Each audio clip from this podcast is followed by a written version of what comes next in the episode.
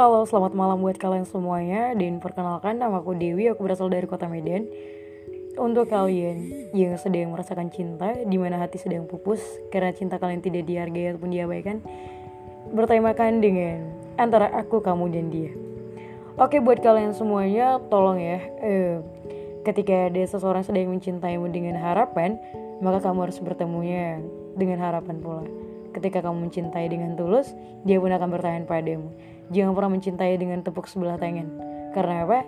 Ketika kamu berhadapan dengannya, maka kamu akan merasa canggung atau segan terhadap dirinya. Karena cintanya lebih luar biasa dari dirimu. Dan buat kalian semuanya, jika ada yang ingin dipertanyakan, silahkan pertanyakan. Ini adalah podcast pertama saya, dan ini adalah podcast di mana sedang ada curahan hati ketika sedang mencintai seseorang ataupun merindukan seseorang namun dia tidak dihargai ataupun selalu diabaikan.